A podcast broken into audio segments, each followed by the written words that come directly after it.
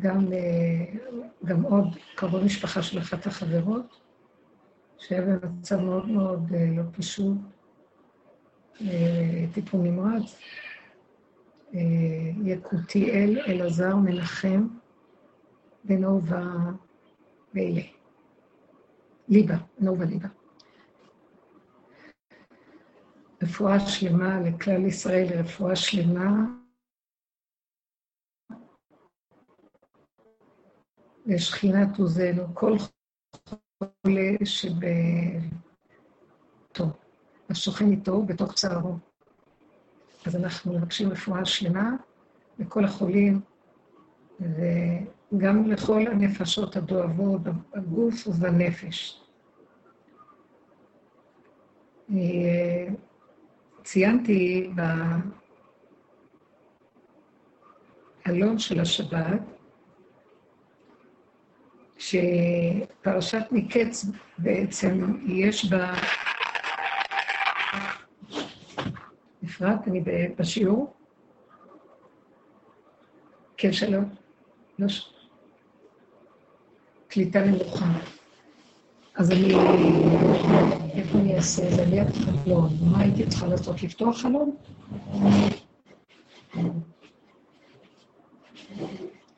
ליד חלון שפונה למרפסת. אולי הייתי צריכה לעשות את זה בכיוון אחר, רק שנייה.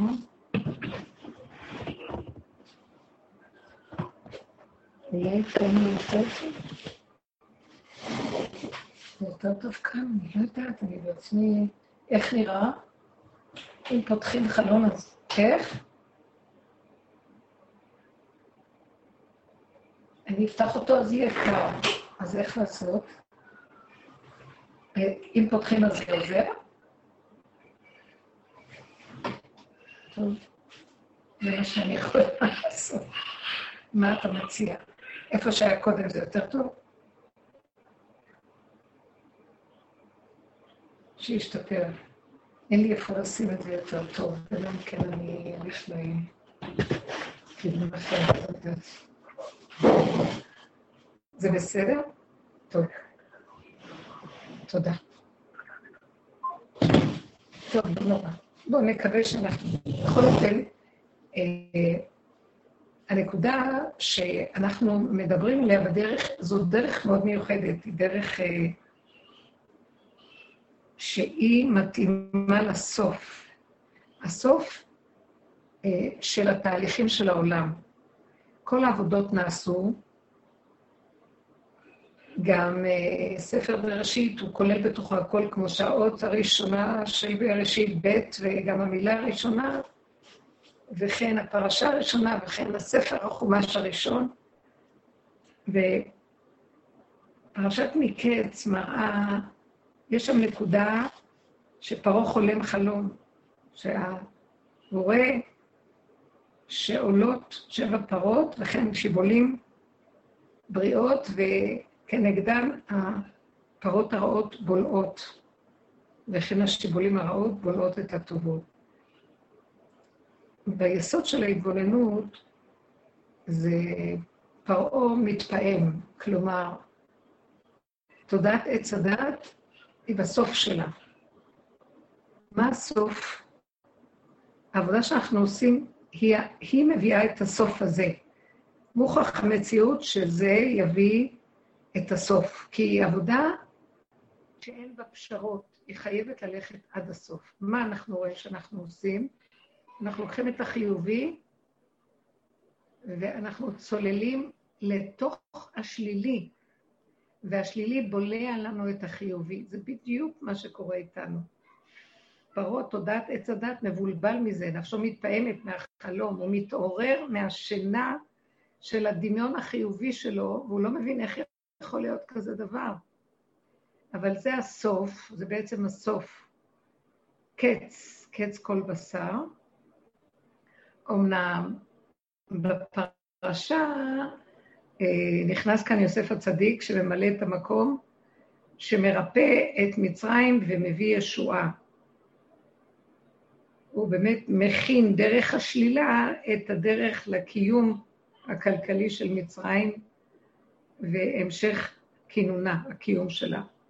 וגם אנחנו צריכים להבין שמה שאנחנו עושים פה עם העבודה, שנכנסים לעומק של עצמנו, על ידי הכרת הפגם העצמי שלנו, על ידי ההתבוננות והכלה, ההכרה, הלקיחת אחריות, הפירוק, ממוסס, זה עושה מחייה, זה מוחה את העמלק, זה מוחה את הדמיון החיובי, שמסתתר מאחוריו שלילה מאוד מאוד גדולה, יותר גרוע אפילו מהשלילי.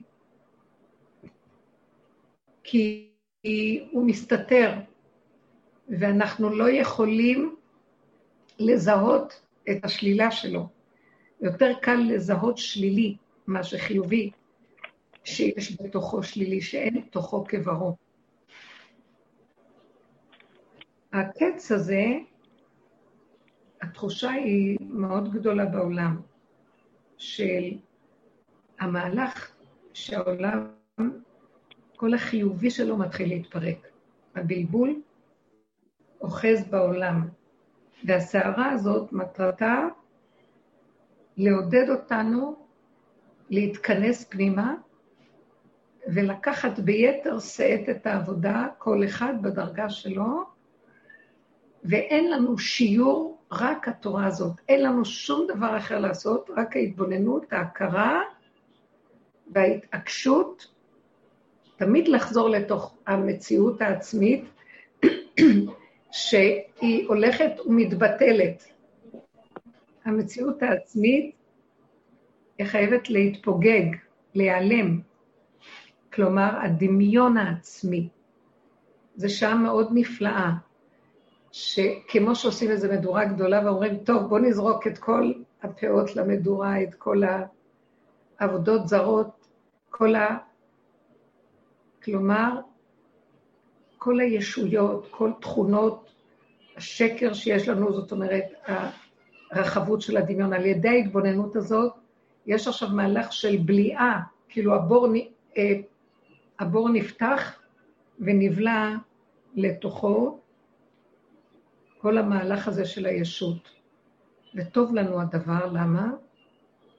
כי אין לנו כבר כוח גם לעבוד, כי ככל שעוד יש, אז זה יחזור עוד פעם, עוד פעם, עוד פעם. והתשישות אוחזת, והעולם כבר מזהה, ועל כן אסור לנו להפריע בתהליך הזה ורק לזוז הצידה.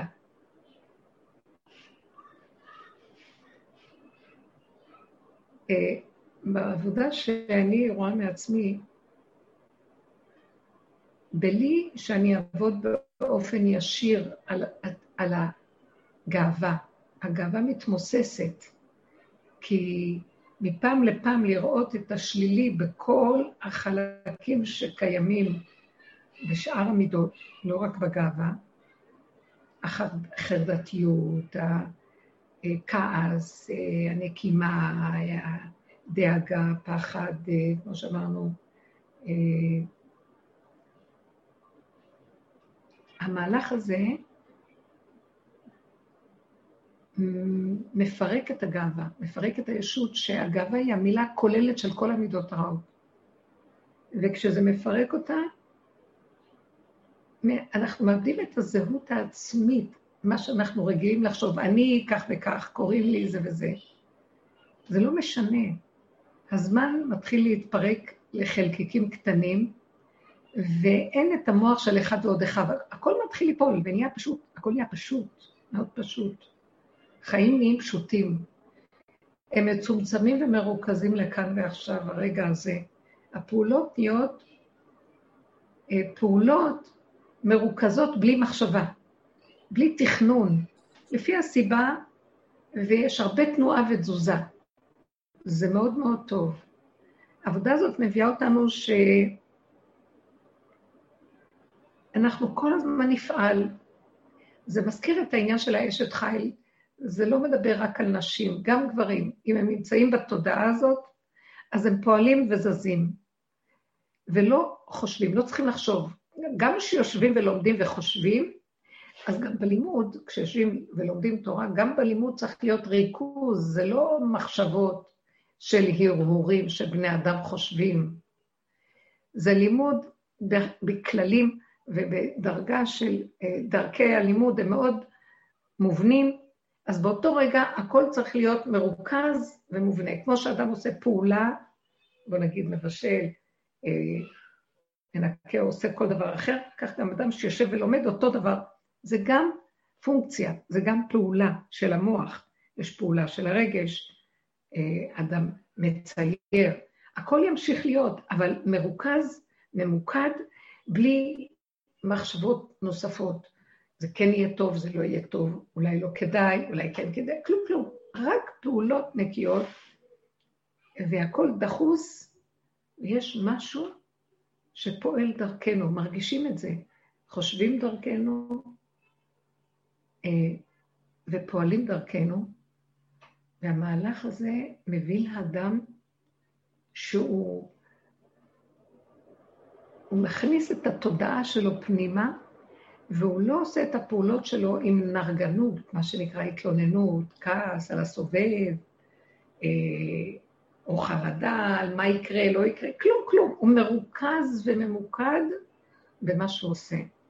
הריכוזיות הזאת זה ניקיון מדהים. אין יותר בעולם שום דבר חוץ מזה, זאת האמת לאמיתה. ריכוז של עשייה, ריכוז של מחשבה, ריכוז של פעולה רגשית, אבל כמו יצירה. אבל הכל מרוכז בלי להגיד, אה, לא מעריכים את מה שאני עושה, או מי יודע אם זה שווה מה שעשיתי עכשיו, או אה, אולי אני לא חושב נכון, אדם שחושב או לומד. כלום. לומדים, פועלים, עושים, הכל איך שזה ככה. זה מפיל את הישות. אנחנו מגדירים שבעצם הישות מורכבת מדמיון גבוה שצופה על המציאות. ואז יש לו דעה, ידיעה, הרגשה, וזו ההתרחבות מפילה אותנו בכל התרבות של השקר. הכל מתחיל להתרכז, להצטמצם, הרע מתחיל להיבלע. מה זה הרע? הרע זה לא החומר הפשוט, זה לא הפעולה הפשוטה. הרע זה ההתפעלות מהדבר, ההתרגשות, התרגשות ממחשבה. הביקורת והשיפוטיות על מחשבה, זה התרגשות מהמחשבה, יש מחשבה ואז אנחנו שופטים ודנים אותה. זה התפעלות, מתרגשים, אנחנו יוצאים מהנקודה של הדבר עצמו ומתרחבים.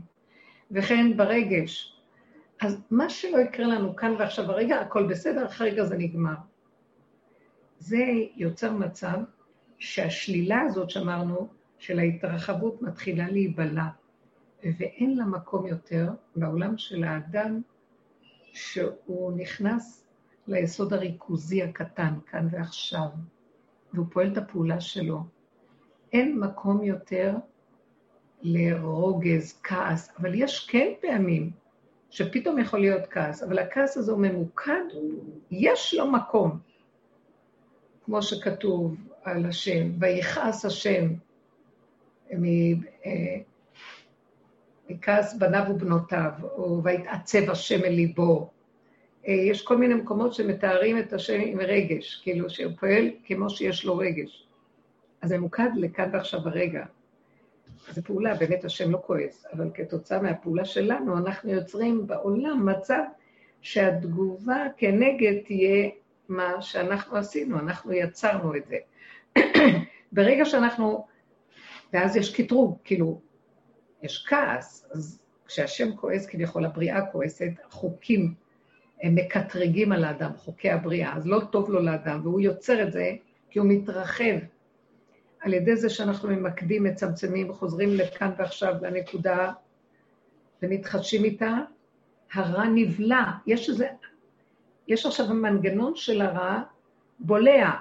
זאת אומרת, מה זה המנגנון של הרע? הפרות רעות המראה.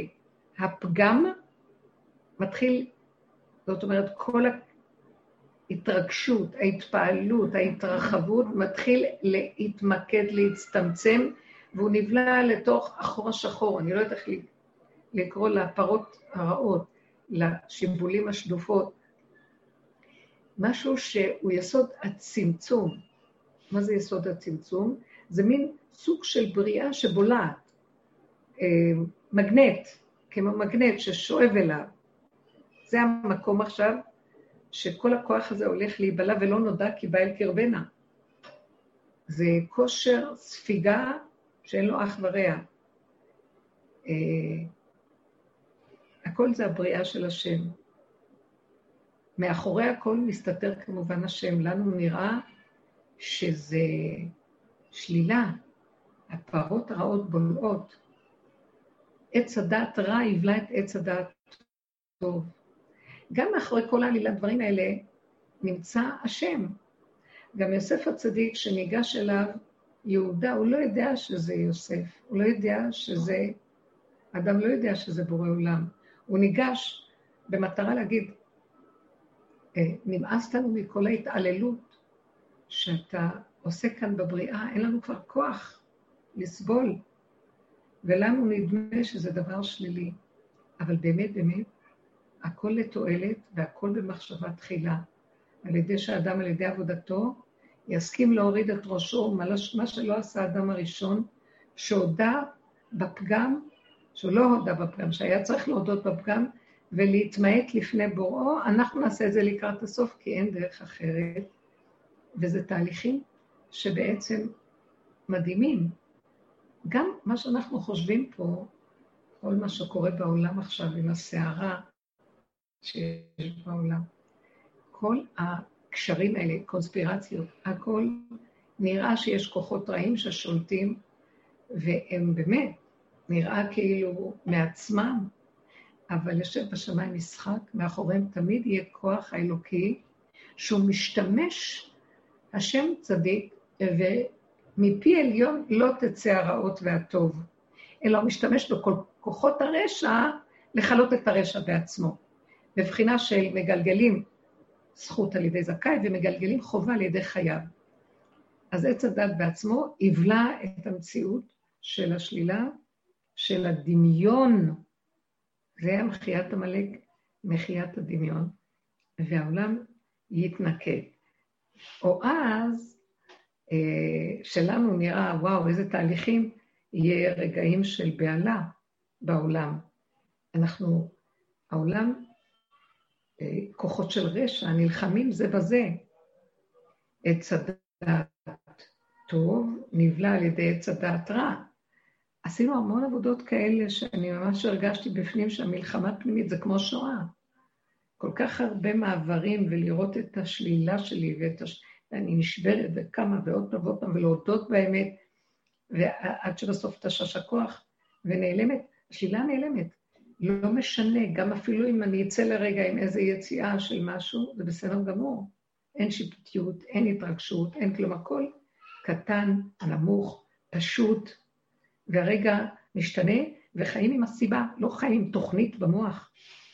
אה, אפילו אם יש מחשבה, אבל זה לא כמו החיים הרגילים שהיינו חיים, אלא הכל כמו, ניקח את הפיוט של האשת חיל, שהיא פועלת ועושה ויוצאת ונכנסת, ו...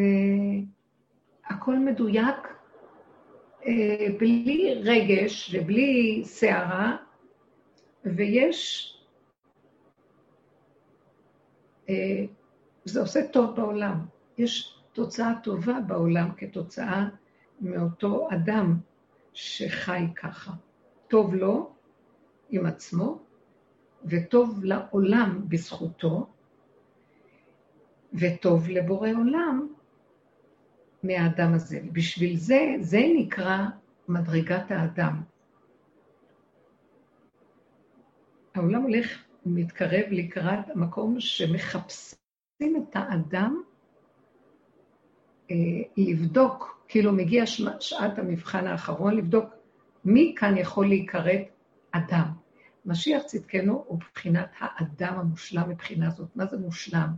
שהוא הכי ריק, הכי פשוט, הכי עכשווי, הכי נקי וטהור, תמים, לא מסובך עם המוח ולא עם הרגש. ריק ממחשבה עצמית ואין לו בעלות על כלום. והוא פשוט, מאוד מאוד פשוט. כי המוח הוא זה שצורת החשיבה של התודעה של העולם, היא מסבכת אותנו ומרגשת אותנו, אבל כשכל זה נופל, מחפשים אותנו היום. הכל נהיה פשוט, מאוד פשוט. על הפשטות הזאת יכולה להתגלות הוויה אלוקית. מה שאנחנו מדברים הרבה פעמים, הוויה, או אנחנו אומרים, ברוך אתה השם י' כ' ו' כ' וברכות, אנחנו בגלות חיים עם דמיון הוויה, כי אנחנו בתרבות של עץ הדת, ואנחנו חיים עם תורת עץ הדת, שזה דמיון, נפלנו לעץ הדמיון, ומתוך זה אנחנו מבררים את התורה, את החוקים, את הפעולות, את הידע שיש לנו, אבל לא ברור, אנחנו לא ברורים. כל הזמן קמים ונופלים, נופלים וקמים, כי הדברים לא ברורים לנו. העבודה שאנחנו עושים בסוף היא פשוט מנפה עם הנפות הדקות ביותר, בחורים ובסדקים, עד שאנחנו, תודעת עץ הדת תיבלע ויישאר מדרגת האדם, כמו שאמרנו, שזה היסוד של אדם, שזה משיח, הוא נקרא אדם. אתם קוראים אדם, לזה התכוון הקדוש ברוך הוא באדם הראשון, מאחר ולא הסתדר עם אדם הראשון, האבות הקדושים ניסו לתקן את מדרגת האדם הראשון שהתקלקלה, הם היו בחינת גלגולים של אדם הראשון, לנסות לתקן, וכל אחד את חלקו לתת, ועם ישראל בכלליותו היה אמור להיות אדם, במדרגה של עם שנקראים אדם, ממלכת כהנים וגוי קדוש, וגם זה מאחר ואנחנו לא מצליחים, אנחנו חוזרים בסוף הדורות, שכל אחד ואחד יידרש לחפש את עצמו, מדרגת משיח הפרט, ולחפש את הנקודה של העבודה שתביא אותו למקום הזה, שמה שהאדם הראשון לא הצליח, הוא יהיה חייב לעשות, כי אין אפשרות אחרת. חבל על הזמן, מחפשים אותנו, זה זמן שנותנים את כל האפשרויות ואת כל העזרה לבלוע את תודעת עץ הדת ולהכיל עלינו משהו חדש. אז העבודה הזאת היא תהליך הסוף, וכדאי להצטרף אליה וכדאי לעבוד איתה. והיא מה שתביא לנו את השלווה, את הרוגע, תחזיר אותנו לתמימות שהפסדנו על ידי חטא עץ הדעת, לפשטות שאין אחריה שום פשטות. תפרק לנו את כל הסיבוכים והמורכבות של צורת החיים שלנו, והכל יהיה מאוד מאוד פשוט. נחזור ליסוד הפרטי הראשוני בנפש, זה מדרגת היחידה, כלומר הגולם, קודם נגיד הגולם, כי גם הנפש נגמרת, כל הסערות, כי גם הנפש היא כתוצאה מעץ הדת, ש, שהמוח של עץ הדת שם עליה מבט, אז uh, הקלקול יוצא, התוואים והמידות הרעות, אז הכל כבר בלתי אפשרי לעבוד. נגמרת הנפש ונהיה בחינה של גולם שקט, פשוט, שמאבד את אותו כוח של עולם, במרכאות, כמו שאנחנו רגילים לו. הוא הופך להיות פשוט נקי, כמו שאמרנו, והפשטות והנקיות הזאת, זה מה שאנחנו חווים עכשיו. גם הדמיונות נופלים. אין לנו כאילו תחושה עצמית בשלב הזה של אה, בן אדם שהוא משקיף על עצמו ויודע, אפילו לא יודע את מדרגתו, לא מעניין אותו מדרגות, לא מעניין אותו להשיג, להגיע, לא מעניין אותו, גם המילה משיח לא, לא, לא עושה לו כלום, הוא לא שואף לזה אפילו, הוא פשוט נהיה אדם פשוט. משיח לא יודע שהוא משיח, הוא פשוט. והאדם הפשוט הזה יודע את פשטותו.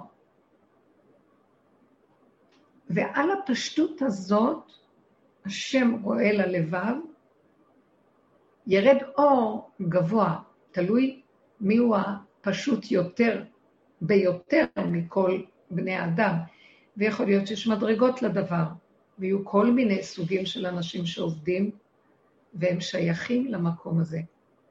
זו התוצאה שעליה אמר השם בגילוי שלו, שהוא יתגלה על האדם כזה, או על מצויות של אנשים כאלה, למעני, למעני אעשה. זאת אומרת, שהאדם, לא שהקדוש ברוך הוא יעמוד ויכריז, הוא הנה הוא הגיע למעני, למעני אעשה.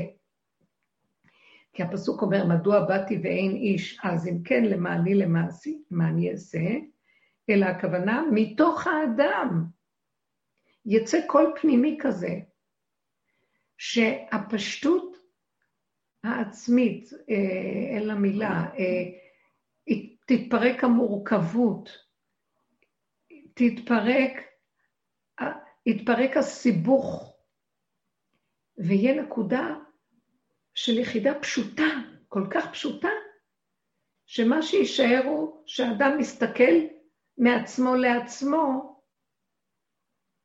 זה בוראו והוא. זה מה שנשאר, והכל בתוך האדם. זה נקרא למעני, למעני אעשה. כי מתוך האדם בעצמו יצמח הכוח הזה. צמח דוד עבדך תצמיח. זאת אומרת שהשם אומר, מדוע באתי ואין איש?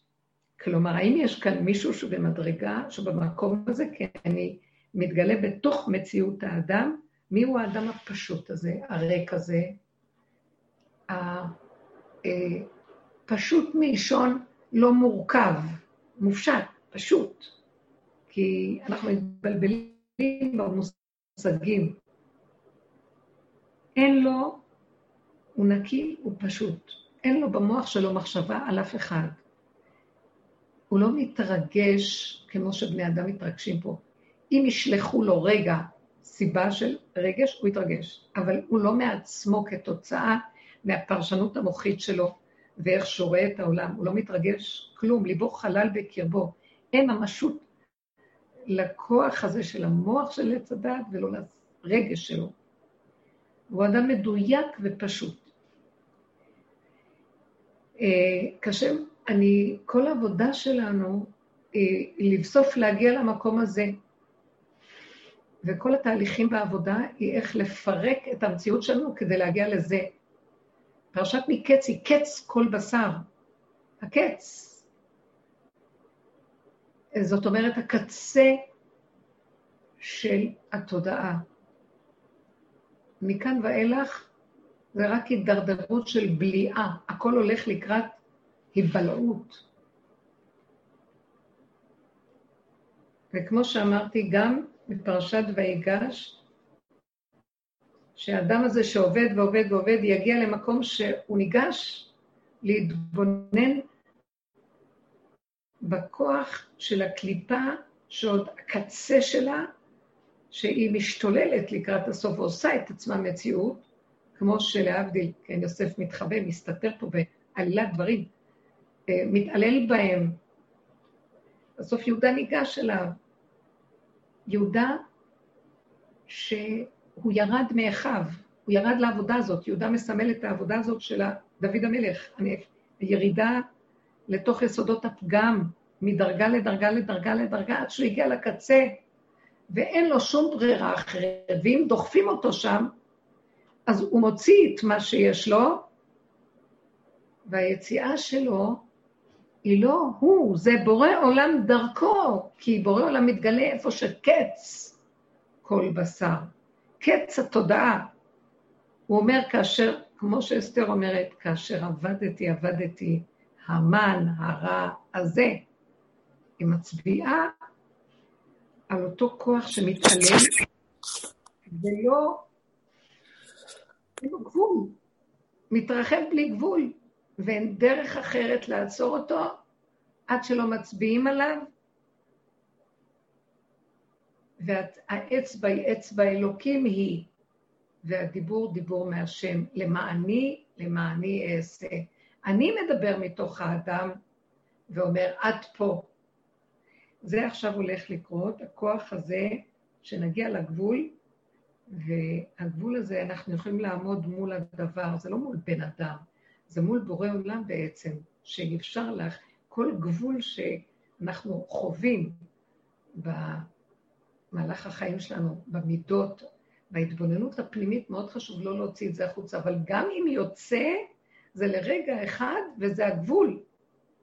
אסור לנו לבקר שם, לא לדון ולא לשפוט. רק לדעת ששם השם בכבודו ועצמו דן את הקליפה, ואומר לה, עד פה תבואי לא יותר, שאמר לעולמו די. זה זמן הגילוי של בורא עולם, והגילוי מתרחש רק בגולם הגבולי, שאם דוחקים את המשבצת שלו יתר על המידה, הוא יצא,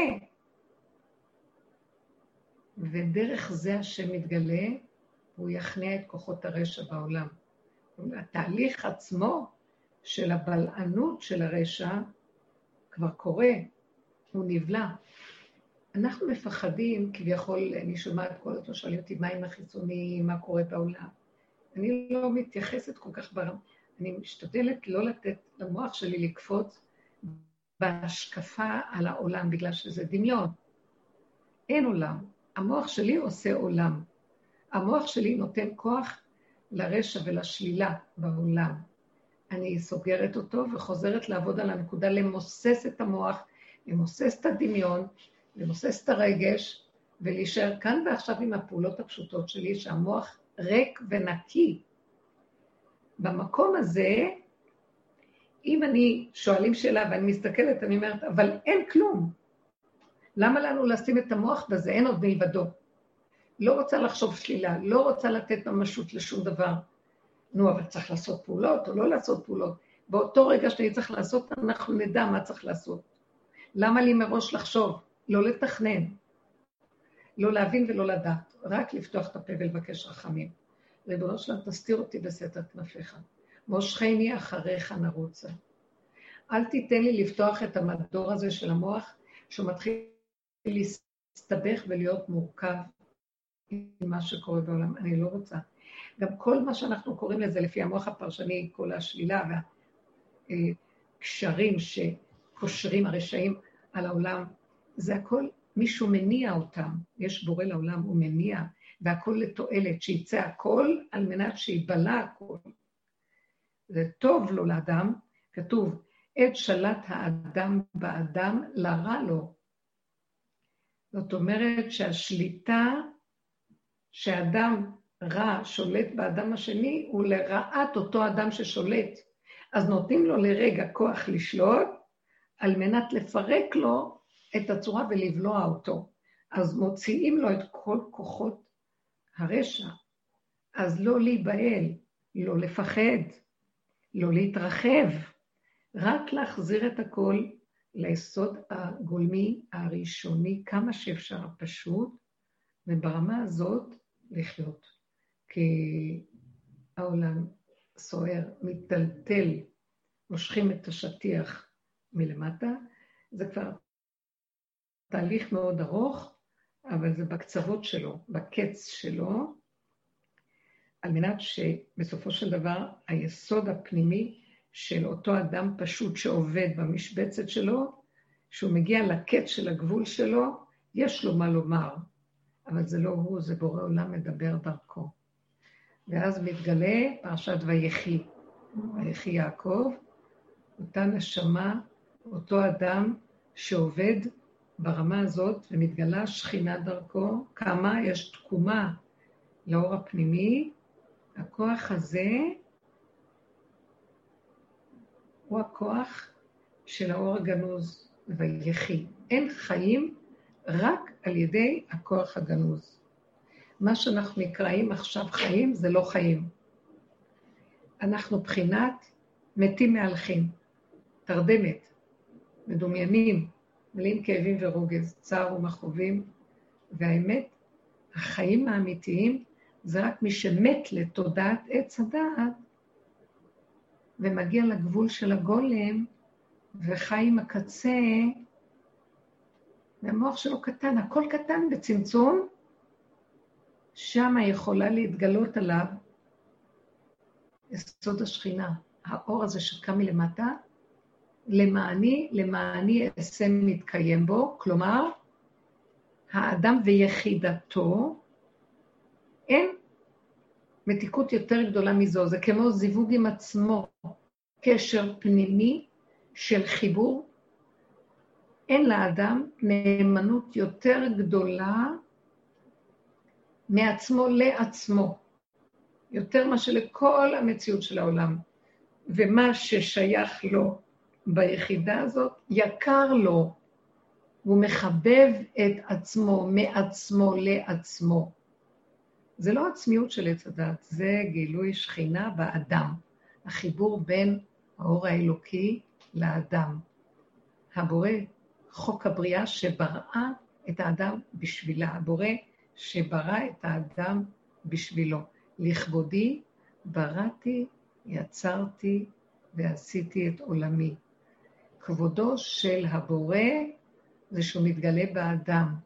כבודו של האדם שמתגלה שכינה בתוכו. כבוד השם מלא את ההיכל, וזה דבר אחד, וזה נקרא למעני למעני אעשה בתוך מציאות האדם. יש אנשים כאלה שעובדים ככה ומגיעים לזה, וזה הבחינה של בבחינת משיח. הדרגה הזאת שאנשים עובדים להיות בה, הם, אנחנו לא מחפשים להיות בבחינה של משיח. זה לא צריך להיות המחשבה. אנחנו מחפשים את הבחינה של פירוק תודעת עץ הדת, רע לתוך החיוב, פירוק החיוב לתוך הרע בחזרה. זאת אומרת, לקחת את יסודות מה שנראה לנו חיובי ודמיוני של עצמנו, ולהשתלשל פנימה ולראות שמאחורי זה הכל שלילי, הכל אגו, הכל חשבונות רבים, הכל תככים ומזימות, ולהודות באמת ולספוג את השחיטה של האגו, הישות במצב הזה, עד שהכל נבלע, זה נקרא, השחיטה היא בליעה, נבלעת החיות הדמיונית לתוך העין, אין כלום. כמו אדם שנשחט, אין, הוא מת. מתה לו הישות, הדמיונות, כוחנות. אז, רק אז, יכול לחיות מתוכו משהו אחר. ואתם מדבקים בהשם אלוקיכם, חיים כולכם היום, דבקות הבורא עם הנברא שלו. בתוך האדם, איזה דבר נפלא זה. כל הדורות בתודעת עץ הדת, אנחנו מרימים עיניים לשמיים ואומרים, השם, בשמיים. והסוף יהיה שלא צריך להרים עיניים לאף מקום, כי השמיים ירדו לארץ. כמו שאנחנו אומרים בקטע השני של עלינו לשבח, על כן נקווה לך, השם אלוקינו, להכיר בתפארת וזך, להעביר גילולים מן הארץ, והאלילים קרות יכרתו, לתקן עולם במלכות שדי.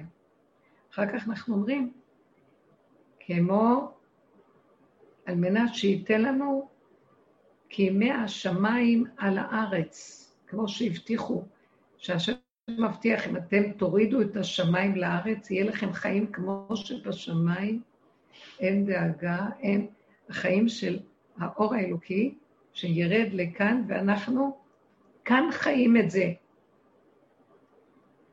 כאן חיים את זה, שהכל מתגלה פה. וזה בתוך האדם. זה לא אומר שלא יהיה בחוץ, אבל מתוך האדם זה יצא. זה לא בא בחוץ. תודעת עץ הדעת מדומיינת, כשאנחנו קוראים את כל הידיעות האלה שקיימות, חז"ל מדברים, אז אנחנו בשכל עץ הדת מדמיינים שזה הולך לקרות בחוץ. אבל באמת באמת זה חייב לקרות מתוך מציאות האדם פנימה. כי אם אין לו כלים להכיל את זה פנימי, אין משמעות לגילוי בחוץ. זה לא ייראה כמו שחשבנו, זה מפחיד, זה מאכזב. רק על ידי העבודה הפנימית נכיר את הערך העליון הזה של גילוי השם מתוכנו, שזה האמת לאמיתה. זאת העבודה יקרה מאוד אצל השם, כי הוא חפץ לשכון בתוכו של האדם, הוא ברא את האדם לכבודו. כל הגלות, תודעת עץ הדעת, העיפה את האלוקות לשמיים ולשמי השמיים.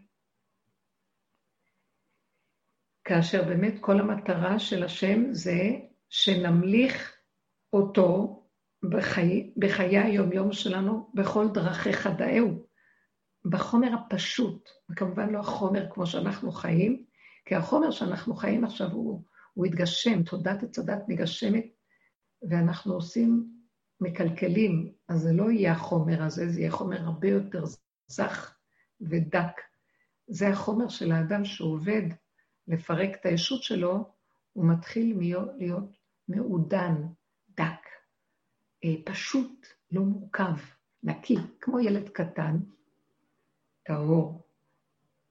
אז על המקום הזה חפץ השם להתגלות ולמלוך. זה הבחינה של למעני, למעני, בתוך מציאות האדם, האדם והבורא, תשקיף של הבורא אצל האדם והאדם אצל בוראו. זה הופך להיות ייחוד, זה קדושה, זה אמת. אנחנו מתבוננים איך אנחנו חיים כל הגלות הזאת של עץ הדת, הכל חיצוני. בין הפלאים, המהלך, מה שאנחנו עושים בעבודה הזאת, אם היינו רק יודעים, היינו רק רוקדים כל היום רוב שמחה. אה, חזרנו לארצנו אחרי כל הגלויות, ובנינו כאן מדינה, שהיא לא התרצתה להיות מדינת תורה, מדינת הלכה, אלא לקחה מחוקות הגויים, ואנחנו מושתתים על היסוד החוקה שלנו פה, אין חוקה, אבל אה, החוק, מדינת חוק, מדינת אה, חוק שלקוח מהטורקים, העות'מאנים, מהבריטים ומהעולם בכלל. ואת חוקות התורה הזנחנו. וגדולי ישראל מאוד מאוד רצו שכשהייתה הידיעה שהולכת לקום מדינה, הצהרת בלפור וכל מה שהיו דיברו עוד לפני כן, אה, ציונים שרצו להקים, אז ברור היה שחייבת להיות המדינה פה על פי חוק התורה, חוק היהודי, חוק העברי, ולא על פי חוק של אומות העולם. ולא הצלחנו, חזרנו לארצנו, אנחנו קוראים לעצמנו מדינת ישראל. ישראל זה שם קדוש, שם של יעקב אבינו. והשם נתן לנו את התורה על מנת שנלך בה. למען, כמו שכתוב על אברהם אבינו, שהוא לימד את ביתו, את התורה של השם, למען ידעתיו, כי יצווה את ביתו אחריו, ללכת בדרכי השם, החוקים והמשפטים והתורות אשר השם נתן לנו, כדי שאנחנו נקיים אותם בארץ ישראל, שזה ארץ המובטחת לאברהם אבינו, שזרעו ישב על הארץ הזאת. והנה אנחנו רואים שאנחנו לא במקום הזה, כי תודעת עץ הדת השתלטה וגנבה את המהלך של האמת הנקייה, החוק התורני האמיתי. אבל כל זאת, אז אנחנו מתפלאים ואומרים, באמת, המדינה לא פועלת לפי חוק התורה. אה, אנחנו מנסים כאן להחזיק, שנוכל קצת להמשיך לקיים כאן איכשהו את השבת, מצוות מסוימות, אבל החילוניות וחוקות העולם, והתערבו בגויים וילמדו עם מעשיהם. אנחנו הולכים בחוקות העולם, ותודעת עץ הדת החילונית התרחבה. אז נשאלת השאלה, אז איך חזרנו לארץ ישראל? אחרי שכל הדורות נשמרו בעבור זה שאין לנו תורה. אם לא הייתה תורה, לא היה עם ישראל שורד. זה מה שייחד אותם, החוקים שקיימו בכל התפוצות. היו משולחים יוצאים ממקום למקום בגלויות, תמיד היה מי שפוסק ומעבירים שאלות ותשובות בנושא הלכה והנהגה, וזה מה שייחד את כל הגלויות והחזיק את עם ישראל בכל הדורות באחדות. של עם ישראל. ופתאום כשאנחנו באים לארץ הזאת, הכל מתפרק. ואני התבוננתי בדבר, מתפרק. אין כבוד לתורה, אין כבוד לחוקות השם. הלוא כל עם ישראל נוצר בשביל שיקיימו את התורה. אה, עם זו יצרתי, לי תהילתי יספרו. זאת אומרת, התורה צריכה להיות נלמדת, מתקיימת על ידי העם הזה. אז כל הגלות קיימו, ופתאום כשבאנו לכאן, קיבלנו כאן איזו רשות להקים ממלכה לעם היהודי, והוא לא הולך בדרכי התורה. המדינה לא הולכת בדרכי התורה. חוקים לא של תורה. לא הסכימו לבקשת אה, גדולי התורה, ולא נתנו שכאן תהיה אה, מדינת תורה, אלא שיהיה מדינה עם עצמאות מדינית ועם אה, עצמאות חברתית וכלכלית וחירות האדם בפרט, אבל זה לא מחזיק מעמד, לא יחזיק מעמד, כי אין כאן חוקות התורה. וכל הקיום של הארץ הזאת, כל הקיום עליה של עם ישראל, זה רק מעבור התורה. כל הגלות שקרתה, אחרי בית שני, חורבן, חורבן בית ראשון, חורבן בית שני, שתי גלויות קשות, היה בגלל שהם לא קיימו את התורה. זלזלו בתורה והלכו בחוקות העולם גם כן, והתערבו, התערבבו, אפילו פחות גרוע ממה שעכשיו. ועכשיו אנחנו במקום אחרי שחזרנו לארצנו, אנחנו מתבוננים ורואים את המצב שלנו. וחשבתי ואמרתי, ריבונו שלם, איך יכול להיות שזה יהיה המצב? איך, מדוע לא השכילו אה, ראשי המדינה להסכים שכאן יהיה חוק עברי? למה אנחנו צריכים לקחת חוקים של אומות אחרות, שאנחנו עם ישראל ששב לארצו, ואומות העולם הסכימו לתת לו מקום. מי יגיד לנו, אל תשתמשו בחוקה היהודית של התורה? אנחנו גרמנו לעצמנו. ובמחשבה עמוקה ראיתי שבעצם היה חייב לקרות מה שקרה. תורת הגלות, תורת עץ הדעת, שחכמים החזיקו את הגלות בכל הדורות דרך התורה, זה מה שקיים אותנו. לא היה שיעור לעם ישראל, שום אפשרות של הישרדות אלמלא התורה. תבינו, זה מה שייחד אותם.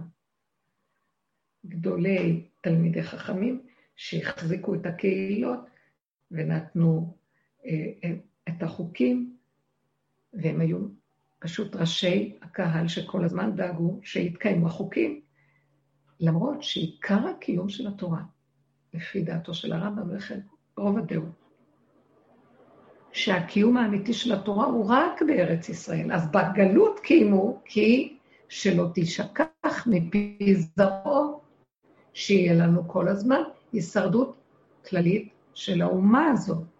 הנה שהגענו לארצנו, הכל מתברר. ואנחנו חיים במדינה חילונית, ומעטים הם שהולכים בדרך התורה לעומת הרוב הכללי של המדינה. והתבוננתי בזה, כמו שאמרתי, וראיתי שתורת הגלות היא תורת דמיון הוויה.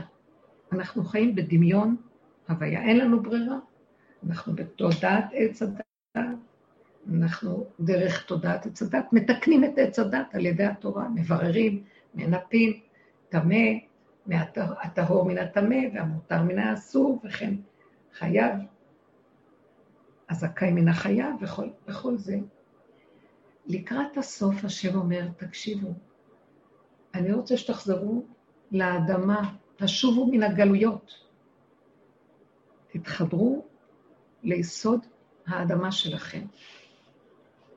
ארץ ישראל היא אדמה, תחזרו לפנימיות שלכם. התבוננתי בזה וראיתי. התהליך האחרון של העבודה שאנחנו עושים, זה מה שאמרתי מבחינת מקץ, שהפרות הרעות בולעות את הטובות. חייבת הייתה להיות כאן מדינה חילונית. חייבת היה לעצור את המהלך הזה של הוויה, דמיון הוויה, קיום התורה על ידי דמיון. זאת אומרת, שאין לנו באמת את הלוחות הראשונים, שאין לנו באמת את השם בתוך התורה. הלוואי אותי עזבו ותורתי שמרו, זאת תורת הגלות. וכשחזרנו לארצנו, שזה עיקר קיום התורה, זה לא רק עיקר קיום התורה של הגלות, אלא עיקר גילוי השם בתוך התורה יכול להיות רק פה. כי בחוץ לארץ אין גילוי השם בתורה. על כן, הלוואי אותי עזבו, לא חשוב. ותורתי שמרו. אבל כשחוזרים לארץ ישראל, השכינה רוצה לקום. התקומה של השם. והוא רוצה להתגלות בתוך תורת אמת. כי כל מי שדר בחוץ לארץ כתוב כמי שאין לו אלוקה. כמו שדוד המלך אמר.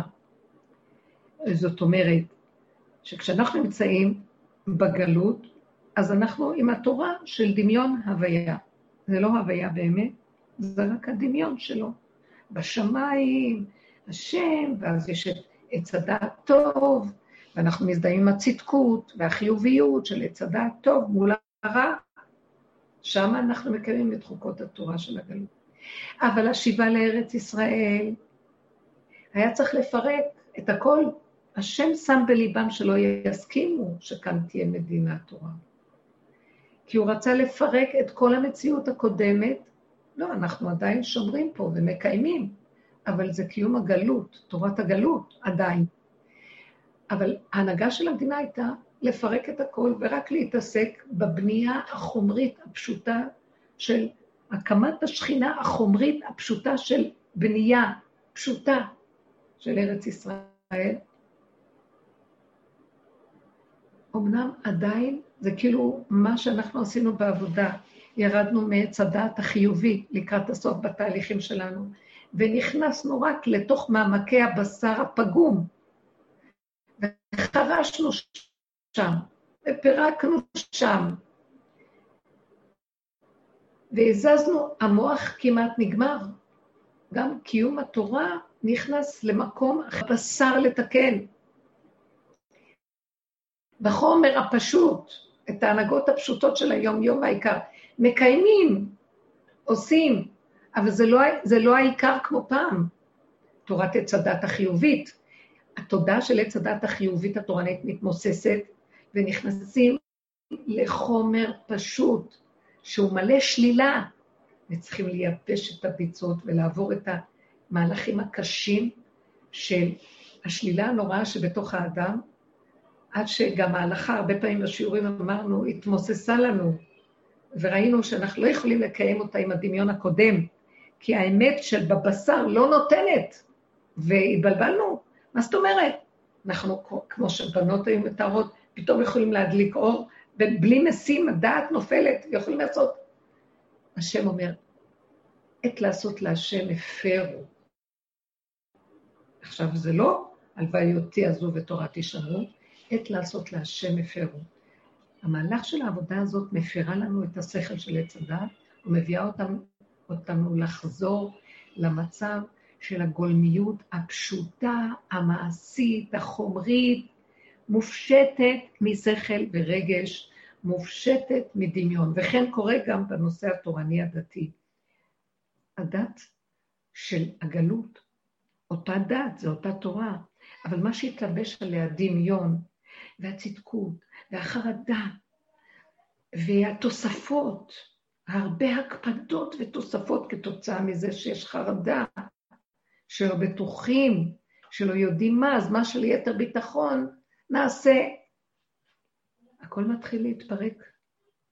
חייבת הייתה להיות המדינה ברמה החילונית שלה, אבל זה לא יהיה, זה ייגמר, זה לא יכול להמשיך. עם ישראל נקרא עם ישראל רק בזכות התורה. קיום אחר. אבל הולכת להתגלות, להתגלות תורת האמת. השכינה מתחילה לקום, המדינה בנויה, החומר בנוי. עכשיו צריך להקים את המציאות של השכינה, שהיא כבר על ידי הבנייה בטבע מתחילה לקום. העבודה שאנחנו עושים היא מדייקת את הבנייה הנכונה, שנפרק את המידות הרעות, את השקר, את המסכים של תודעת עץ הדת החיצונית המוחצנת, הזכלים, ההבלים המיותרים ששוכבים. ההתרגשות וסערת הרגש למיניה כל המידות, הכל מתחיל להיות, האדם צריך להצטמצם פנימה, להתמעט, להתקטן. נגמרת לו המדינה, נגמרת לו החילוניות. גם נגמרת לו הדתיות של הגלות, אבל נשאר לו כלי זך, נקי, פשוט. משיח יהיה פשוט, בתכלית הפשטות. לא דמיון הוויה, הוא יהיה משולל מהדמיון הזה, הוא יקיים פשוט, פשוט, פשוט. מבשרו. זאת השכינה קמה, והשכינה הזאת תאפשר שירד גילוי הוויה אמיתי, לא דמיון הוויה, האור הגנוז. אנחנו בתהליכים מאוד מאוד גדולים וחשובים עכשיו, ותהליכים שכשאנחנו נכנסים בעבודה הזאת, קורה לנו בדיוק מה שקרה. זה כאילו, אנחנו מאבדים את דמיון ההוויה התורני הדתי, ונכנסים לטיהור המידות, לפירוק הישות העצמית הנחשית של עץ הדת, לסבך של תככי המזימות שלה, אם זה במחשבה ואם זה בסערת הרגש, מבול של הנפש והמידות הקשות, כעס, רוגז, שנאה, נקימה, נטירה, חרדות, דאגות, פחדים, אה, קמצנות וקבצנות, וכחנות ונצחנות, ומה לא. ונשארים משהו בעבודה למטה, למטה, למטה, מחבר אותנו לבשר פשור, לאדמה הפשוטה, מתרוקנים מכל הסערה הזאת של החילוניות של המוח, חולין, המוח שלנו חולין. גם בתורה של עץ הדעת, טמא, טהור, זה מבחינת חולין, לעומת הקדושה שהולכת לרדת. כי זה תמיד הדואליות. טוב מול הרע, הטהור מול הטמא, המותר מול האסור, הכשר מול הפסול, הזכאי מול החייב. זה נקרא תורת חולין. כי הטהור הוא תמיד יבוא מן הטמא, והטמא ימצוץ את הלשת של הטמא, טהור, וככה כל הזמן זה על חשבון זה, כשזה קם זה נופל. אבל כל זה הולך להתפרק. העבודה שאנחנו עושים מפרקת את זה, מפרקת, מפרקת, מפרקת, מפרקת. ליסוד הראשוני הגולמי, גולם, אין כוח לחשוב. זה שקר המחשבה. אסור להיכנס בה, היא מבלבלת. היא תמיד נגנבת החוצה, אז דנים את השני, וכועסים על השלישי, ומפחדים מהרביעי, ומתוסכלים מהמדינה, ומבולבלים מכל הרשע של העולם. הם לא קיימים, אף אחד לא קיים, לסגור. לסגור את סערת הרגש, כי הכל דמיון. דמיון אחד גדול, ולא בעבודה הזאת של הסוף, אסור להזין את זה. הזנה של הדבר נותנת לזה חיים, וזה לא נגמר. אז צמצום אחר צמצום, לתת לכוח הבולע לבלוע ולהיעלם, להישאר ריק, קטן, פשוט, בלי מוח ובלי רגש של העולם. גולמי, עד שיתקיים מה שדיברנו.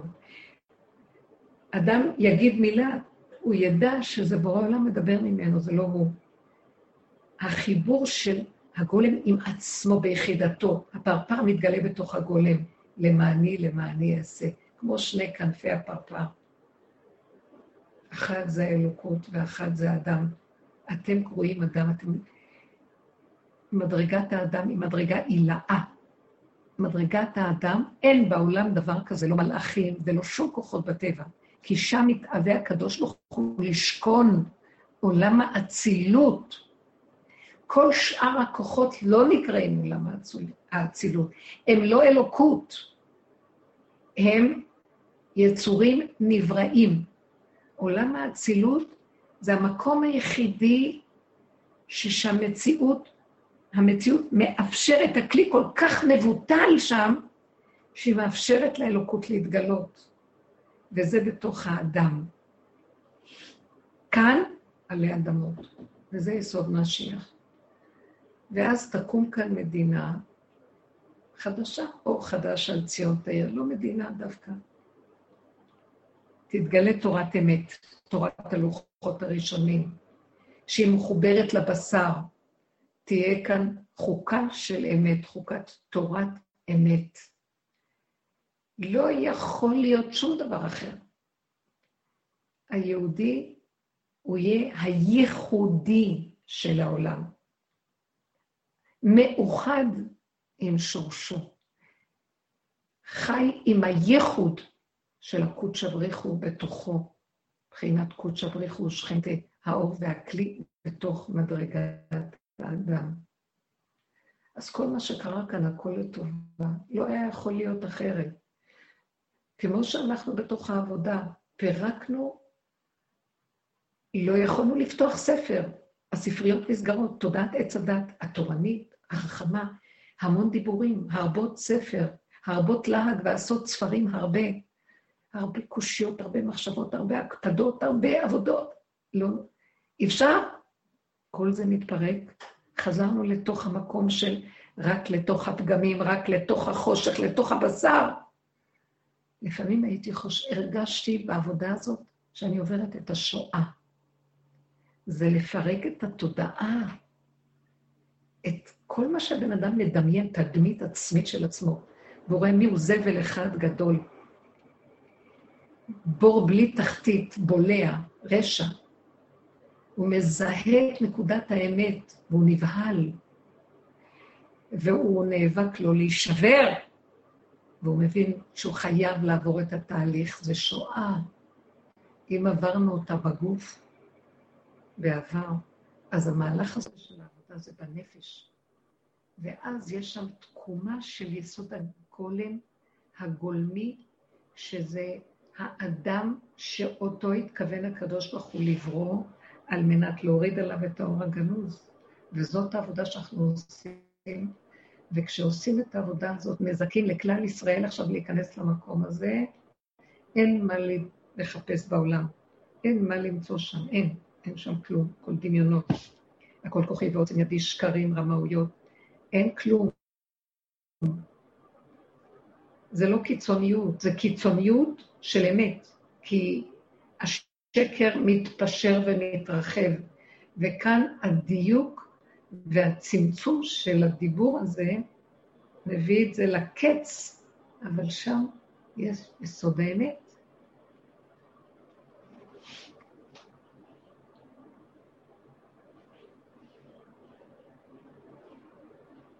הכל בדיוק מדויק. כל מה שקרה וכל מה שהיה מדויק.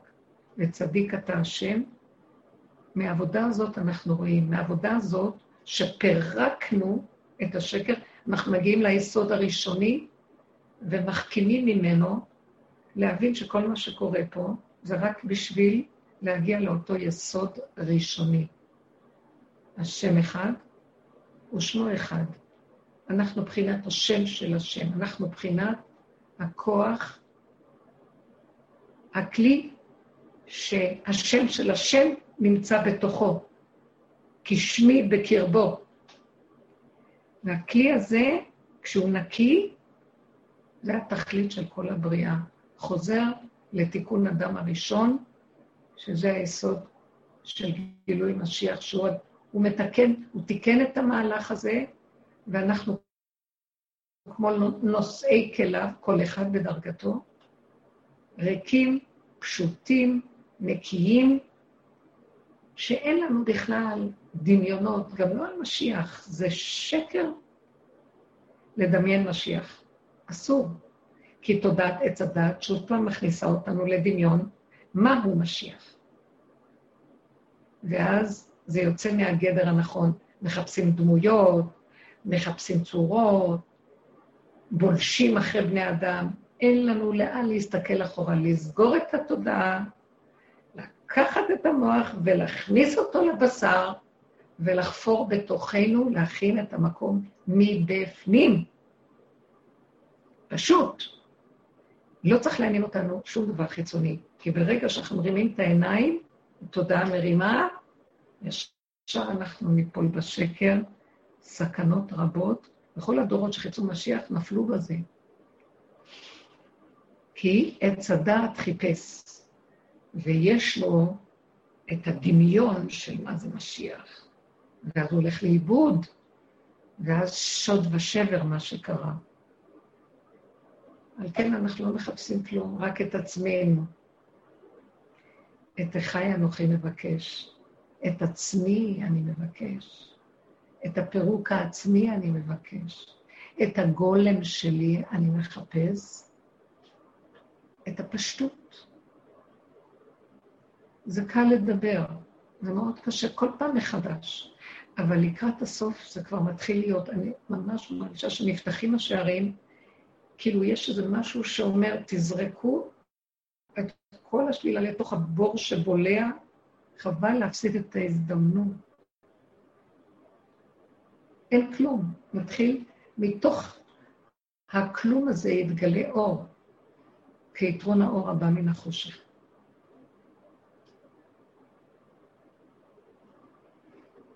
אה, אז אה, בעזרת השם זה הזמנים. הנה ימים באים, נאום השם. אה, וזו הדרך. יש שאלות. טוב. ואין דרך אחרת איך להגיע, רק זו הדרך. כן, תשאלו. אה, יש לי שאלה, אה, זה יותר... אני רוצה רק לבקש שנייה אחת, כן, אני שומעת. קודם כל, אני מתגעגעת אלייך נורא, ואת חסרה לי מאוד מאוד. רק הנוכחות שלך, היא הייתה ככה מקרינה איזושהי שלווה ורוגע. תעבירי, תעבירי. כן. תעבירי הלאה. אבל תקשיבי, בעל כורחנו אנחנו עכשיו חווים כל מיני דברים, גם uh, שאנחנו אנוסים ולא יכולים להתקרב אלייך הרבה, אבל uh, מישהו עדיין דרכנו uh, מעביר אותנו כל מיני מעברים, ואני מגיעה למקום ש... כמו סוג של כן. השתוות הצורה. כאילו, גם ככה לא משנה, גם ככה לא משנה. העיקר לא לכעוס, העיקר לא, לא, לא להיתפס, כמו שאת אומרת, בדברים האלה. וכאילו מבחוץ כזה בלבולציה, הכל ככה אללה בלה מה שבא, ככה חיה, ומבפנים לא מאמינה שזה המציאות אה, ככה אבל השאלה אם זה סוג של ריחוף, או שזה בריחה, או ש... לא, זה תהליך טוב. לא, לא, לא, זה מה שקורה עכשיו. להתעמעם, לא משמעותי. מה זה הבחוץ? הבחוץ לא קיים בעולם, מסדר חוץ. אז המוח הבחוץ. אפילו שקורים דברים, אין לזה משמעות. אמרתי לכם, תודעת עץ הדעת. זה לא הבריאה, הנתונים, זה המשמעות שאנחנו נותנים, הפרשנות, ההתרגשות, ההתפעלות. אז זה נופל. ואז את נשארת עם הפעולות הפשוטות, איך שזה כאן ועכשיו. וזה לא ריחוף. את ממוקדת, מרוכזת.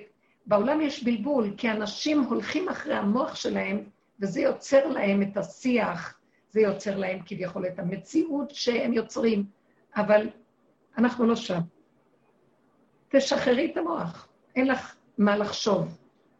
למה הוא לקח חוק ככה? אפילו אם באה איזו ידיעה, זה על מנת שתוכלי, אה, שיהיה לך את הפרופורציה, איפה את נמצאת, על מנת לזהות שתראי שאת כבר במקום אחר. כן. אל, ת, אל תתני ממשות לסובב. כי אם לא, זה יסחוף אותנו. כן, אי אפשר, זה כאבים, זה כאבים, אי אפשר. ואיך שאני שמה את הראש בחוץ, זה כאבים, אז אני מעדיפה לא לחשוב על הבחוץ ולא לתת לו פרשנות, ולדברים הכי נוראים, כאילו להגיד שטויות, וככה רק להציל את עצמי, כאילו, וחי את הרגע, רגע, רגע, רגע. אבל זה לא אני, שתביני, זה מהתרסקות חזקה, מסיבית.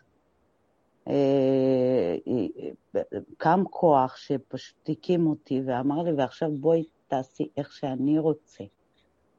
ומשהו עדין מאוד קם להגנתי, והקים אותי ואמר לי לאט לאט, צעד צעד, ולא להתייחס לאף אחד, והכל בלגן, הכל טוב, לא להסתכל, לא לראות. ככה... מאוד נפלא. את מתארת בדיוק את מה שדיברנו קודם. זה המהלכים שקורים עכשיו.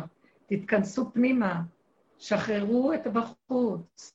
לא שלנו פה כלום. אל תיתנו למוח את ה... אה, כאילו התרחבות של זה ועוד זה שווה זה, תחזרו, זה הולך ובא, תחזרו עוד פעם. ונשארים כמו ילדים קטנים, פנימיים, שמחים, אנחנו מוגנים שם, שומרים עלינו, ואנחנו גם מאפשרים על ידי זה שאנחנו בפנים, לא להזין את הבחוץ, כדי שיכול להתגלות אור חדש דרך המהלך הזה. כי כשאנחנו יוצאים החוצה, אין לאור הזה איפה לרדת, הוא צריך אותנו לרדת. הוא צריך את האנשים שהולכים עם העבודה הזאת. אז על כן, זה המהלך שקורה, הכל מדויק, אבל מבקשים מאיתנו להתבדל, לזוז. השלילה חייבת להיבלע. אסור לנו לשים את עצמנו עם ישות שם, כי הכאבים יהיו נוראים. כשבולעים אה, אדם שהוא חי, וזה נורא ואיום. אה, אה, למה השחיטה היא צריכה להיות כשרה עם סכין חד שלא ירגיש את המעבר? חס וחלילה, כן? האדם לא צריך להרגיש, לדעת, אז הוא לא מרגיש את הכאב. כי כשהמוח יצא החוצה במהלכים האלה של הסערה, הכאבים נוראים, אי אפשר לחיות שם. על כן, צמצום והתמעטות, הגענו למקום שבאמת אין כוח כבר לסבול, כוח הסבל נופל. זה שקר לסבול. טיפש מי שסובל. אה, אין לנו ברירה כשאנחנו תחת חוק עץ הדעת, אבל באמת הברירה היא מגיעה אלינו, אנחנו כבר מזהים מהי הברירה. תחזיר את הנשימה שלך לכאן ועכשיו. סגור את המוח, סגור את הרגש, אל תתרגש, ככה זה. נפלת כמה דקות, לא יודעת כמה זמן, תחזור עוד פעם, ועוד פעם ועוד פעם. וכשחזרת, אל תתרחב. אה, אז כל המעגלים של ההבל שיצא ממך מתחילים להירגע ולהיכנס פנימה. שקט. תזהו טיפה של מצוקה, תברחו פנימה. אל תרצו להתמודד עם שום דבר, כי זה, המצוקות והכאבים, זה, זה גנבת אורות, שאם אנחנו נכנסים בהם, הם יסחבו אותנו לפלונטר ומבול שלא נוכל לצאת ממנו. אז אה, להיכנס פנימה ולא ל... לא לאפשר להם, לא לרחם על המצוקה, לא להתמסכן ולהתבכיין ולהתרחמן על עצמי, אלא לחזור לעכשוויות בפשטות איך שזה ככה. בלי כל הסערה הרגשית, ולהימנע מסבל מיותר. זה מחליש וממית אותנו. אסור לנו להיות זה פשוט, פשוט לקבל את הדברים כפי שהם, ולא לנסות נכון. לשנות שום דבר. כלום. כי אנחנו מחזירים את זה ליסוד הראשוני. לא חייבים להתרגש, לא חייבים לפרש, לא חייבים להבין, לא חייבים כלום.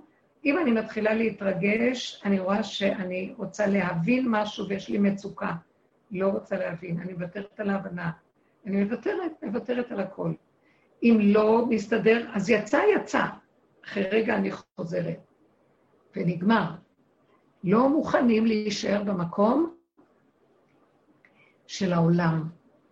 כי העולם לא קיים, ומתחיל להתגלות משהו שמראה את זה בחוש, שזה הכל דמיון ושקר.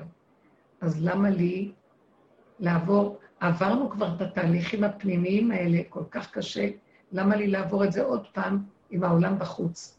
הפוך, ככל שאני כלי יותר פשוט, מופשט ביחידה ונקי, אני אוכל לעזור לעולם לבוא למקום הזה. מאוד חשוב שאנחנו נהיה במקום כדי לעזור לסובב שלנו, לא להתבלבל ממה שיקרה. בעזרת השם, השם איתנו. זה, זה, אפילו, זה אפילו להיות קטן והפשוט, את כאילו, זה, יש שם מילה טיפש כזה, את יודעת? אפילו להיות סוג של טיפשון כזה, וככה לא אנשים לא, לוק... לא לוקחים אותך ברצינות. לא. אה? אפשר לשאול, אני רוצה לשאול, זה מרים. נכון. כן? למה לך להיות גדול? נכון, כן. רציתי לשאול בכל אופן בקשר לחיסונים האלה, אז דיברת, אבל זה ככה לא, לא, לא התחבר לי כל כך. אני ממש לא, לא רוצה את הדבר הזה בכלל, לא רוצה לשמוע מזה ולא רוצה את זה בגוף שלי. בפשטות, לא מרגישה שאני צריכה את זה. אבל העולם מסביב מאוד רוכש, ואני לא יכולה להגיד שאני לא מקשיבה ושומעת מה אומרים ומה ככה וככה, ואני רוצה לא להיות בזה בכלל, ואני לא מצליחה. לא רוצה את הדבר הזה בתוך הגוף כן, שלי. לא... מה? תראי, אני לא יודעת איפה זה עז. מרים, תקשיבי, כן. וכולנו ביחד. אנחנו לא יודעים איפה זה אוחז. האם כבר הכריחו את האנשים, או שעדיין זה לא ברור? לא, לא, אף אחד לא הכריח. אז למה לנו... אז למה לנו לסעור עם זה, אם זה לא דבר שמוכרח? כשזה יהיה מוכרח נדבר, זה לא מוכרח, אז למה את מכניסה את הראש לזה? עד שאנחנו בעבודה שלנו, אנחנו בעבודתנו לא עושים שום דבר עד שזה לא בגבול. אנחנו צריכים להגיע תמיד לגבול.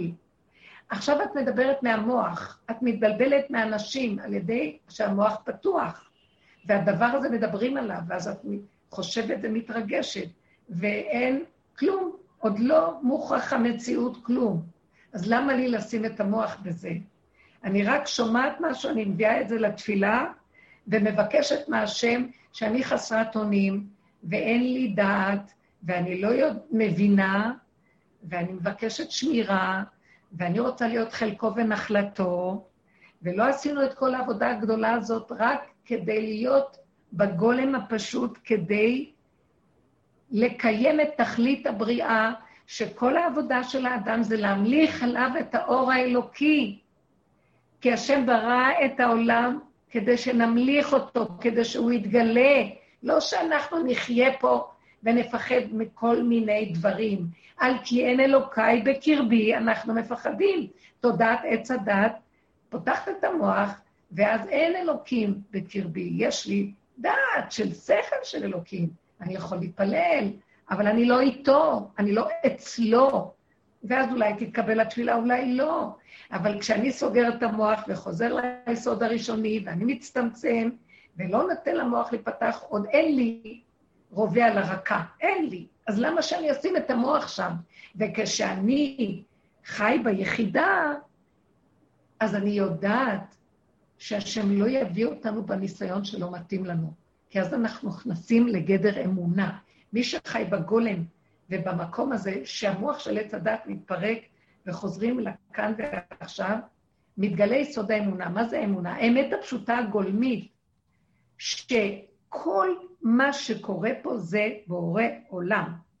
אז למה לי לסעור? המוח חושב שיש לו בחירה, זה אני, זה בורא עולם, החיסון טוב, החיסון לא טוב. כשאני חיה ביחידה פשוטה גולמית, אין כלום. שמה יכול, מה שלא יקרה, זה בורא עולם. למה לי לסעור ולפחד ולהתרגש ולחשוב ולשאול האם נכון, לא נכון, בשביל מה אני צריך את זה? אנחנו מתייסרים בחינם, אסור לחשוב, אסור להתייסר. לא נשאלנו עוד בכלל. שימו לב מה קורה בתודעת עץ הדת. כל הזמן היא מסדרת, זה הרוע של העולם, של התודעה, מסדרת איזה דבר, רוצה להפיל על אנשים, אז היא מתחילה לשלוח הדים, מעגלים, של ידיעות, אינפורמציות, אפשרויות ודעות והתרגשויות, ואז היא נותנת לאדם הכנה לתודעה של מה שהיא הולכת לעשות פה. אז היא שולטת עלינו על ידי זה, ולאט לאט היא מתלבשת עלינו, וזה הופך להיות מציאות. אני לא בוחרת את המקום הזה. אני אומרת לו, אבא, אני מפחדת מהמקום הזה. אני רוצה רק להיות חלקך ונחלתך. אין לי ביטחון בשום דבר בחוץ, כבר הייתי. לא באנו מאיזה כדור של עולם האצילות, באנו מהגיהנום של העולם לעבודה הזאת. באנו מהסבל והרוגז, מהבלבול והסערה ומהשקר והכזב וגנבת הדעת הנוראית, ואנחנו מחליטים שאנחנו לא רוצים להיות שם. נכנסנו לעבודה בשורשים שלה, ואנחנו רוצים להישאר ביחידה, ואיש את רעהו יעזורו, והיסוד של האור האלוקי איתנו, ולבקש השם, תשמור עליי. אני לא יודעת כלום. ברגע שאני בגבול שלי, שמה אני אדע מה אני אצטרך לעשות, כי זה יהיה אתה שמה, ולא אני. אז למה לי לחשוב כמה זמן מראש? האם אנחנו מכריחים אותנו עכשיו? אני לא כל כך מתמצאת. האם הכריזו שחייבים? דפקו בדלת? לא. למה לי להגיע למקום הזה? תתנקו, תשתחררו, תהיו כאן ועכשיו, תפתחו את הפה, ורק תבקשו להיות תחת חסותו, וכל העבודה שאנחנו עושים, אני אומרת לו, אבל כל זה עשינו כדי להמליך אותך, יגאל הנה, ופרוס נא חביבי עלי את סוכת שלומך, תאיר ארץ מכבודיך. וכשיש את כבוד השם פה, אני צריך לדאוג ממשהו? לא רוצה לדאוג מכלום. חי וקיים. ואם יהיה צריך משהו, אז זה אתה, מה אכפת לי? לא רוצה לקחת אחריות, אם על ידי המוח שלי, ואם לא הרגש שלי. אנחנו קטנים, לא יכולים, זה דמיון היכולת, זה דמיון העצמי, זה דמיון השכל, אין לנו שום דבר. לכן הם יכולים, הם שולטים בנו, הם חכמים, רעים. לא יודעת מי זה הם אפילו. היצר הרע, כל החילות של עץ הדעת. והוא רוצה לשלוט עלינו דרך זה שאני כן אחליט, לא אחליט, כביכול חירות האדם. איזה חירות? איזה אדם? אין כאן מדרגה, הכל שקר. כל המדינה הזאת שקר אחד גדול, כל העולם שקר אחד גדול. כל החוק פה במדינה שקר אחד גדול. הכל שקר, אולי יש שם כמה נקודות אמת, כי אחרת איך, שום דבר לא יכול לעמוד, שום שקר אם אין בו נקודות אמת. אבל זה לא זה, רוצים גילוי השם, רוצים תורת אמת, רוצים שכל של אמת, רוצים רגש של אמת. בבית אלוקים נהלך ברגש. זה פה, בבית הפנימי שלנו, שם יש גילוי שכינה, ושם הוא ייתן לנו להכיר ולהבין ולדעת, וזה יהיה הוא, זה לא יהיה האני של עץ הדת. הוא ואני, זה יהיה זיווג מיוחד וייחוד פנימי מאוד גדול, שיהיה מאוד ברור הכל והכל יהיה בסדר. למה לי לדאוג? אמונה פשוטה, תמימה, מרים היקרה. אמונה תודה. תמימה, אל תתבלבלי. לא, אל תתבלבלי, אל תתבלבלי. זהו, בהצלחה. כולנו שם ביחד. ונראה אור גדול, וההולכים בחושך ההוא אור גדול. תהי ראש באדמה, ושם יש אור גדול, והוא ישמור עלינו. הוא ייתן לנו מה שצריך. ומה שלא יהיה באותו רגע נדרש, זה בורא עולם. נקודה. בלי לחשוב. חי וקיים. יש עוד שאלה? תודה לכן, יקרות. תודה רבה, רבה. תודה רבה. הרבנית, הרבנית. אני אומרת לכם, הכללי זה להחזיק ביסוד של הצמצום וההתמעטות וחוזק הלב, הגולמיות הפשוטה של הקצה, פה פתוח, מקסימום. גם הפה הוא הקצה, הוא הקצה של כל הפנים. הכל קצה, פעולות ופה, משיח, פועל וסח, מדבר. זהו.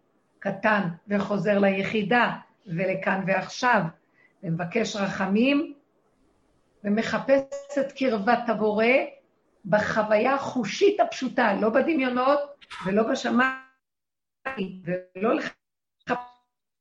לחפש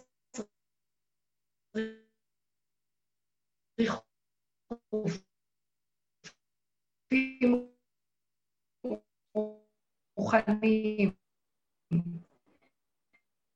אני מחפשת אותו באהבה הפנימית, כמו תינוק שיונק משדה אמו ומחפש מחפשת את התענוג של החיבור, זה מה שאני מחפשת. תחבק אותי, תאהב אותי, אהבה פשוטה,